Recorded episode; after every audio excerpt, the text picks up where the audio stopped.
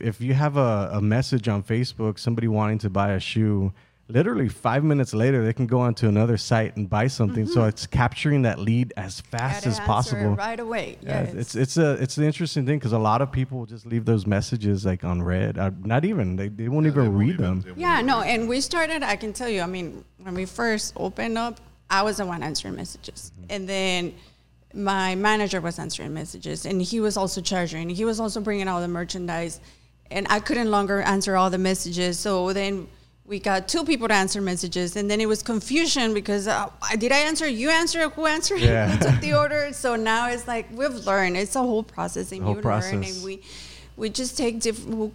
Um, establish new ideas and i'm like okay let's for this whole month we're gonna do this new thing and next month we'll evaluate if it didn't work didn't work then we'll stop doing Right. it